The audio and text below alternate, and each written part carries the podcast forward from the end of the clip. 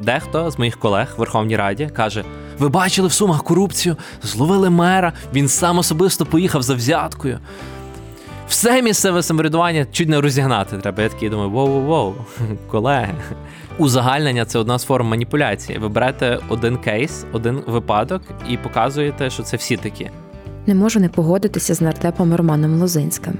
Останнім часом в новинах ми бачили ледь не хід парад скандалів про місцеву владу. Вируківка та барабани для бомбосховищ вже стали мемами. І, хоча питання до конкретних місцевих рад, голів громад чи депутатів справді є, ця адженда кидає тінь на все місцеве самоврядування країни. А це саме ті люди, які відповідають за нормальне функціонування наших громад. Ви слухаєте подкаст Почуті по суті. Я його ведуча Марія Очеретяна. У цьому епізоді ми розберемося, якими мають бути взаємини між центральною та місцевою владою під час війни, чому так багато суперечок викликає тема військового ПДФО, як повинна відбуватися відбудова громад та де в цій системі ми з вами, громадяни, які хочуть впливати на політики. Воєнний стан він централізує загалом країну, тобто це якийсь як природній наслідок е, запровадження воєнного стану і стану війни, але воно все має свої ризики тому що ми прекрасно розуміємо, що країна вибрала свій шлях децентралізований. У нас е, з 2015 року активно впроваджується реформа, яка посилює місцеве самоврядування. Е, у нас відбулася фінансова децентралізація. У нас громади спочатку добровільно, а з 2020 року вже е, з погляду держави об'єдналися, і ми побачили цей результат. Ми побачили, як на місцях з'являються спроможні активні люди, з'являються ресурси, з'являється можливість приймати рішення і контролювати рішення, так, впливати на рішення на місцях. І це ніби дуже класно. І українська культура така, вона децентралізована. Ми прекрасно розуміємо, що зараз країна живе в різних умовах: хтось в окупації тимчасовій, хтось в прифронтових територіях, хтось в тилових територіях. Тому там, де є можливість місцевому самоврядуванню діяти, воно має діяти повним ходом. Де такої можливості немає, там запровадження військово-цивільної адміністрації. Завдяки децентралізації місцеве самоврядування отримало чимало повноважень. Коли ми нарікаємо на нестачу медичного обладнання чи занедбаний стан школи, тегати в Фейсбуці треба не президента, а місцевих депутатів. Їхня робота це утримання шкіл та лікарень, забезпечення комунальних послуг, соціальних виплат та ремонту доріг. Однак широкомасштабна війна скинула на плечі місцевої влади і нові турботи тилові громади мусять дбати про величезну кількість ВПО, прифронтові гасити пожежі від постійних обстрілів, а деокуповані відбудовуватися після катастрофічних руйнувань. На все це необхідні ресурси. Що під час війни відбувається з місцевими бюджетами, пояснює економіст Центру соціально-економічних досліджень Василь Поворозник. Громади залежать від надходжень. Надходження, в свою чергу, в громад поділяються на власні, які базується в першу чергу на податкових надходженнях, і частково в залежності від е, спроможності громади, це допомога з великого бюджету, з державного бюджету, і окремо це і власні надходження. Очевидно, що в даних умовах е, податкові надходження вони скоротились, але не всі. Єдиний е, податок, який живить громади, це ПДФО, податок на доходи фізосіб, і це пов'язано з тепер уже знаменитим, відомим, скажімо так, е, військовим ПДФО. Тобто податок на доходи фізосіб сплачують всі громадяни, які отримують доходи, в тому числі бюджетники і військові. Тобто, коли держава платить військовому зарплату, його роботодавець, військова частина, має сплатити 18% від цієї суми як податок. Частина цих коштів повертається в державний бюджет, а частина, станом на зараз більша, залишається в місцевому. Окремі громади ну їх чимало, вони отримали надприбутки, супердоходи саме за рахунок військового ПДФО. Чому? Тому що на їх території знаходяться дислоковані або військові частини, якісь військові з'єднання, або навчальні центри. При цьому це розкидано по всій території України. Звичайно, в межах прифронтової або зони бойових дій зіткнень там цих громад більше, але вони є і в умовному тилу. Це не значить, що всі громади раптом стали надзвичайно багатими і не знають, куди витратити кошти. Є громади, які майже повністю втратили інші доходи. Люди виїхали, бізнеси зупинили свою роботу, а отже, податків немає. До цього ми ще повернемося. У середині вересня Кабінет міністрів подав законопроєкт, який наробив шуму в інформаційному просторі. Він пропонує повністю передати так зване військове ПДФО в державний бюджет, аби профінансувати сектор безпеки та оборони. Прогнозовано йдеться про 95 мільярдів гривень. Чому виникла потреба в цьому, пояснює керівник Центру досліджень фіскальної політики Віктор Мазярчук. Він зазначає, що наразі кошти, які ми отримуємо від західних партнерів, держава спрямовує на цивільні витрати, наприклад, зарплати медиків та вчителів. Про це, до речі, говорила і нардепка Євгенія Кравчук в попередньому епізоді Почуті по суті. Ті гроші, які держава заробляє з податків, повністю спрямовують на оборону. Ніхто не очікував, що війна буде тривати так довго. Вони очікували і планували 16 було 16 сценаріїв, і планували і очікували, що активні, от такі активні бойові дії, вони закінчаться в середині року. В середині року. Відповідно, і на це запланували фінансовий ресурс. Пройшов певний період часу, додали ресурсу, і зараз, відповідно, так само пройшов певний період часу, потрібно гроші на виплати, в тому числі і зарплат військовим. Якщо б на початку е, цього місяця не були прийняті зміни до державного бюджету, це що там 10 годин чи 11 годин голосували правки в залі. Е, то до кінця цього місяця військові не мали б грошей на виплату зарплати. Законопроєкт досить швидко підтримали в першому читанні, однак в цілому досі не ухвалили. 17 жовтня нардепи голосували за рішення в другому читанні, але для ухвалення забракло три голоси. Законопроєкт направили на повторний розгляд. Цікаво тут те, що згідно з ним військове ПДФО мали перенаправити в державний бюджет вже з 1 жовтня.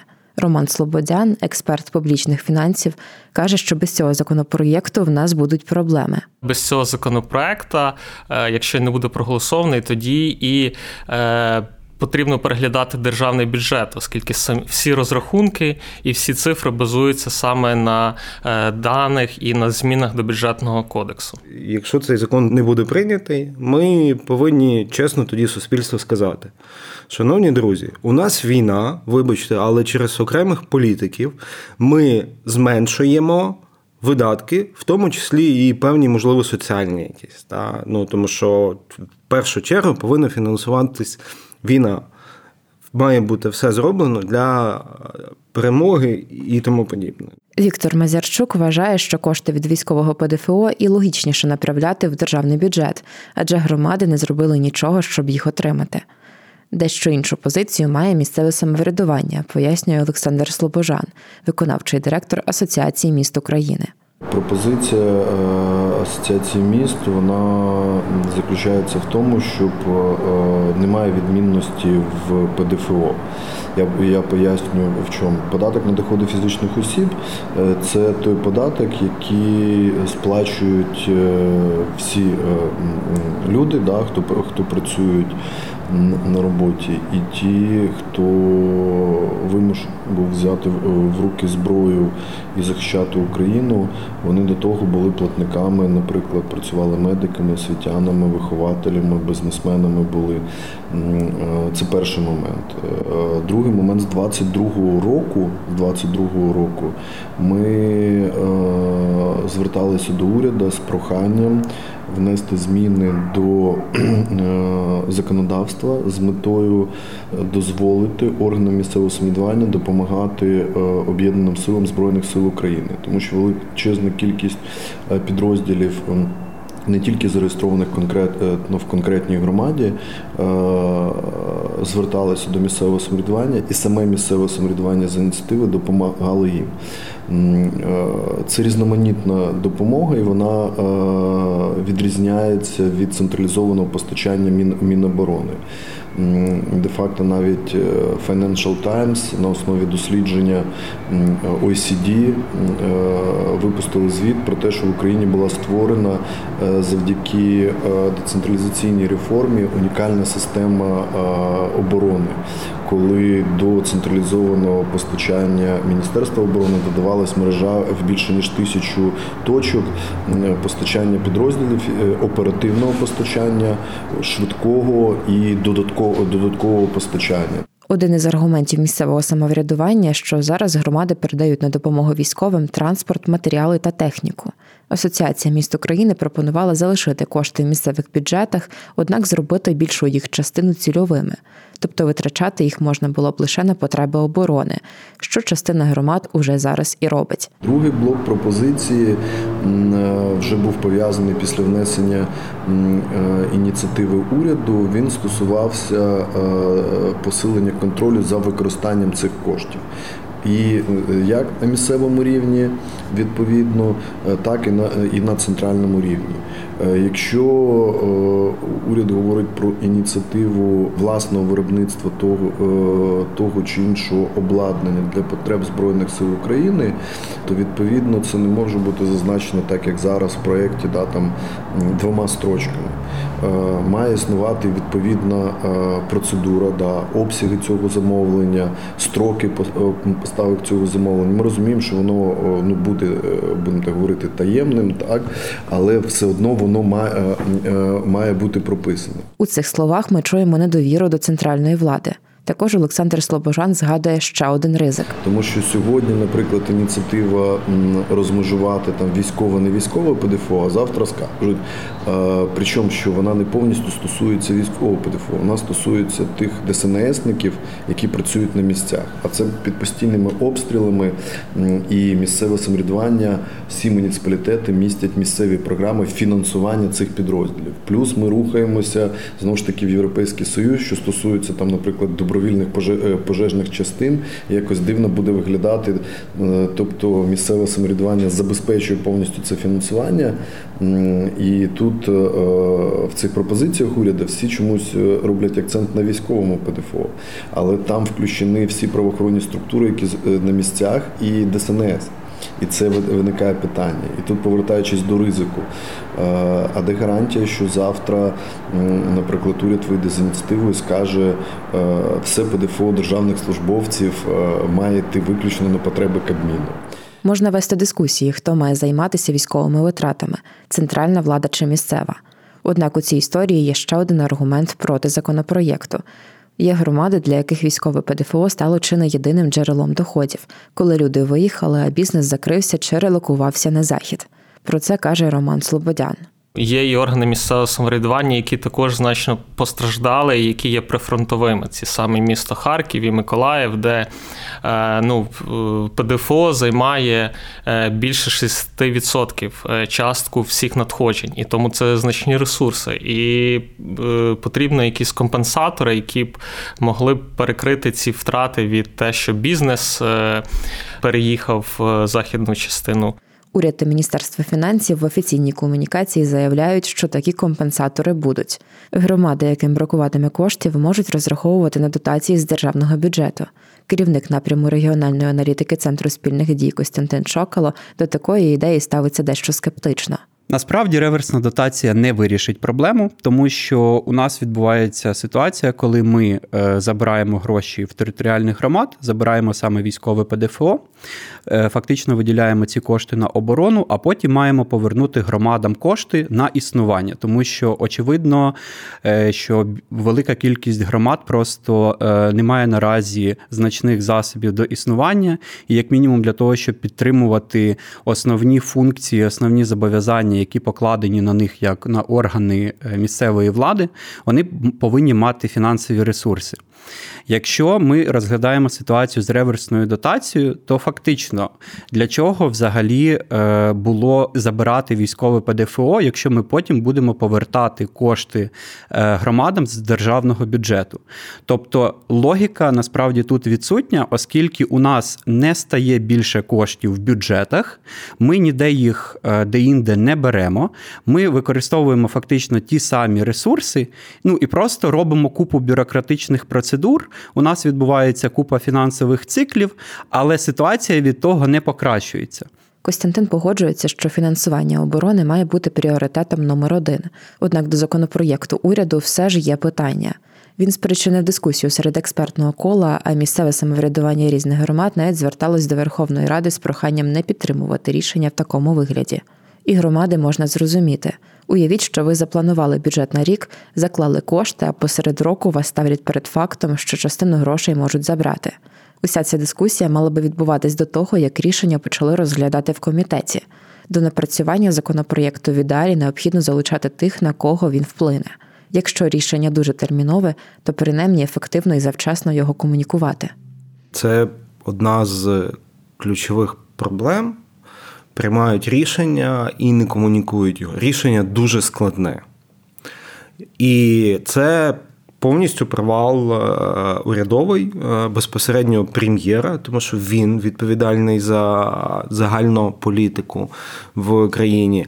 Е, якби нормально прокомунікували, я думаю, б не було такого хайпу і хейту зі сторони органів місцевого самоврядування, тому що коли ти пояснюєш їм, ти кажеш, ми розуміємо, що у вас забирається частина коштів. Але ви натомість ви не будете отримувати менше, ніж той рівень коштів, який ви отримали в 2021 році. Якщо вам щось забирається, то вам через інший механізм додасться. Тут слід зауважити, що у 2021 році доходи громад якраз скоротилися через пандемію COVID-19.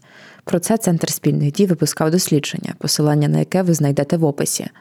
А про те, чому важливо залучати місцеве самоврядування до розробки рішень, каже також Олександр Слобожан з Асоціації міст України. Ми не виступаємо, да, як там е- опоненти Е, центральної влади, тому що відповідно місцеве самоврядування це та ж сама публічна влада, яка реалізує ті ж самі завдання. В даному випадку наша роль і функція, як тих, хто працює на місцях, підказати, як воно буде діяти на місцях. Е, і тут е, дуже часто треба переконувати певних посадовців, цьому показувати. Співпраця має відбуватись не лише щодо військових питань, але й в межах відбудови, про яку зараз говорять чимало. Вся відбудова вона стосується е, місцевого самоврядування. Якщо ми конкретно говоримо про відбудову, тому що якщо говорити відновлення і відбудова, там це різні речі. Відновлення це більше зміна системи е, після е, будь-якого кризового явища. Війна найбільша криза для будь-якої системи. То тут комплекс в даному випадку місцевого самоврядування партнер і е, той ретранслятор необхідних змін, які мають бути запроваджені на законодавчому рівні, на функціональному рівні з боку центральної влади. Це її перша роль. Якщо ми говоримо конкретно про відбудову. Як відновлення інфраструктури, то тут ключова роль місцевого самоврядування, тому що е, не можна е, без мешканців робити щось для мешканців. Це основний принцип е, демократії, демократії у світі. Серед посилань в описі до цього епізоду ви знайдете позицію Центру спільних дій щодо повоєнної відбудови. Про один із принципів, за якими вона має відбуватися, розповідає Костянтин Шокало. Відбудова має відбуватися. Децентралізовано, тобто вона має бути максимально внизу для того, щоб люди могли надати Е, свої очікування, що б вони хотіли бачити. Тобто не потрібно відбудовувати все так, як було до того. Потрібно відбудовувати під конкретні потреби, під потреби громадян, під тих, хто живе на цих територіях. Люди мають передавати це бачення своїй місцевій владі, і відповідно місцева влада має розробляти різні проекти, стратегії розвитку, стратегії відновлення і е, далі подавати це на фінансування через е, центральну владу. Тобто функція центральної влади є в розподілі коштів, а, а ще краще саме в контролі за цим розподілом, тому що кошти мають так само децентралізовано розподілятися на громади. Тобто не має бути є якийсь єдиний орган, який буде приймати рішення тому, я кошти дам, а тому я кошти не дам. Тобто вона має бути від початку децентралізованою. І завдання міністерства якраз і полягає в тому, щоб проконтролювати, чи дійсно кошти йдуть на ті проєкти, які були передбачені, чи вони не розкрадаються, чи нема ніяких махінацій е, з тим, як їх використовують, і так далі. Тобто, оце завдання центральної влади. Відбудова триває вже зараз і дуже часто саме децентралізовано. У цьому на допомогу місцевому самоврядуванню прийшло громадянське суспільство. Своїм досвідом ділиться Анастасія Драчук, керівниця програмного відділу громадської організації Будуємо Україну разом. Якщо ми говоримо про відбудову, то запити зрозуміло, що летять ну зі, зівсюди. Е, тобто є люди приватні, які пишуть там в інстаграмі, Фейсбуці і всюди, да, типу, допоможіть там відбудувати хату. Е, але ми працюємо з ініціативними групами, які подаються до нас через OpenCall. У нас постійно діюча заявка на сайті на буртабір. І власне зараз ми працюємо не лише з таборами, а з двома, ніби ти можеш запросити до себе табір, і тоді до тебе приїдуть зовнішні волонтери, і ти можеш організувати акцію на місці зі своїми волонтерами, власне, ну зі своїми в сенсі з мешканцями та громади, е, в якій ви проживаєте. Ми зі свого боку допомагаємо більше методологічно і так само фінансово, тобто люди отримують кошти на реалізацію цих акцій. Але це все таки не приватні особи, як там, наприклад, пані Марія, яка запрошує нас відбудувати її хату. Та? А це там Марія, яка ініціативна група, і в неї є ще там двоє-троє людей в громаді, і вони постійно щось створюють в громаді. Вони запрошують нас для того, щоб ми е, підсилили їх. Волонтери допомагають відновити будівлі, які були пошкоджені, але не зруйновані повністю. Нерідко вони належать громадам. У межах таборів бур співпрацює з місцевою владою. Зрозуміло, що в якихось громадах це більш проактивні люди, які відповідно більш зацікавлені в тому, як ми працюємо. Їм в принципі цікаво з нами працювати. Да? Тобто вони для себе це розглядають не тільки як джерело коштів для того, щоб закрити якийсь свій запит. Вони вони розуміють, що для них це можливість розвивати їхню молодь або Е, допомагає це їм якось гуртувати молодь, заохочувати їх більше долучатися до тих ініціатив, які вже є в громаді, і частково, щоб та молодь, яка вже буде показувати, що їй класно в громаді, ніби їхні друзі, знайомі, які кудись виїхали з цієї громади, вони будуть хотіти повернутися, тому що от, ну, типу, якийсь двіж в громаді е, відбувається. Зрозуміло, що таких громад не так багато, тобто не можна сказати, що там навіть 90% громад розуміють настільки глибоко та там підходи буру. Але я думаю, що цей відсоток він зростає, це там від 60 до 80, напевно, в залежності від регіону країни, це, це різний відсоток. Місцеве самоврядування громад справді дуже різне. Спершу воно може скептично ставитись до молоді, яка приїхала відбудовувати будинки.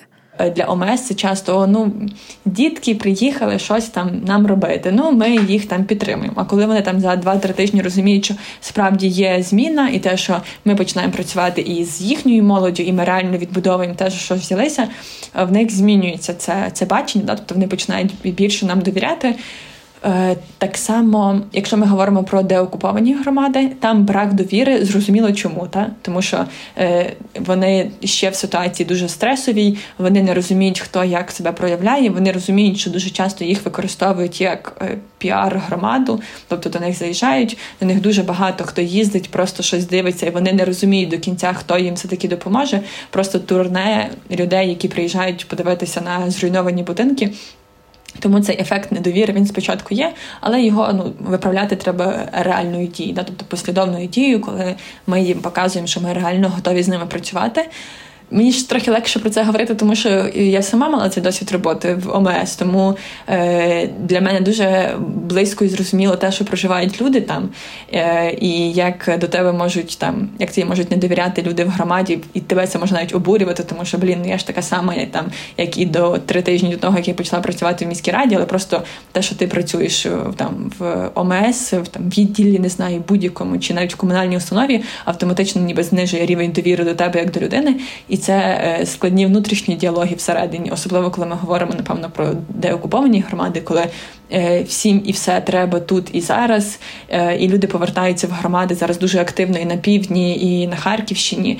І вони очікують, що громада буде про них піклуватись. Да? Тобто там було 200 людей, зараз там 2-2,5 тисячі, наприклад, в громаді. А там людей в ОМС не стало в 10 разів більше, е, а викликів автоматично більше.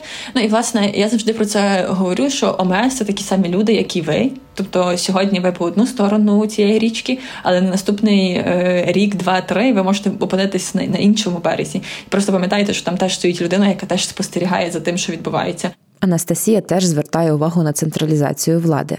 Через неї співпраця з громадянським суспільством може стати для місцевої влади ще важливішою. І якщо з наступного року е, заберуть ще там ПДФО е, в громад, е, то ну то загалом буде цікаво, як громади мають виживати. Тому тоді громада, напевно, ще більше треба буде працювати реально з геошками, тому що це буде з одного боку джерело ем, інтелектуального ресурсу, тобто людей, які можуть прийти і в громаді щось запропонувати нове, якийсь новий формат. З іншого боку, так само і фінансів, тому що ну про якісь розвиткові речі можна буде говорити, напевно, тільки через міжнародні гроші, громадські грантові там.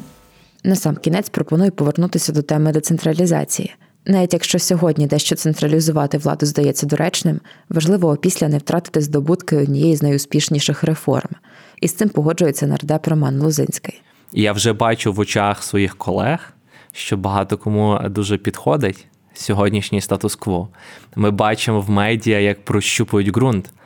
А може, ми президентську республіку, президентську парламентську будемо вибудовувати. Але всім, хто е, спокушається на такі рішення, я хотів би нагадати, чим закінчує Янукович. Тому мені здається, влада. В очах, напевно, більшості людей всі народні депутати це влада, всі політики це влада. Але я, як представник не влади, не монобільшості, не коаліції, е, скажу так: в нас є е, в кулуарах Верховної Ради достатня кількість людей, які зроблять все, аби не дати нашу країну централізувати після перемоги, які не дадуть нам побудувати автократію після завершення бойових дій, які не дадуть нам е, ці ризики всі реалізувати. І я переконаний, що люди, українці, не будуть готові після війни на сильну руку. Вони будуть відчувати, що в сильній руці ймовірне повернення Януковича. А як ми знаємо, Україна вже визначилася. Якщо буде потрібно, то визначиться в черговий раз. Це був подкаст Почуті по суті від центру спільних дій.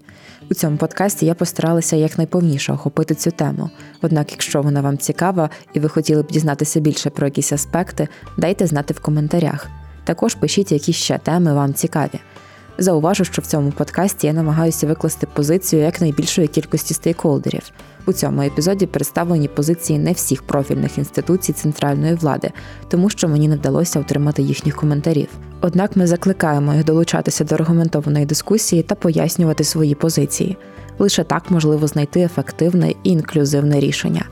Почуємося в наступному епізоді, але якщо не хочеться довго чекати, слухайте наш інший подкаст «Окішо», в якому ми щотижня аналізуємо рішення влади.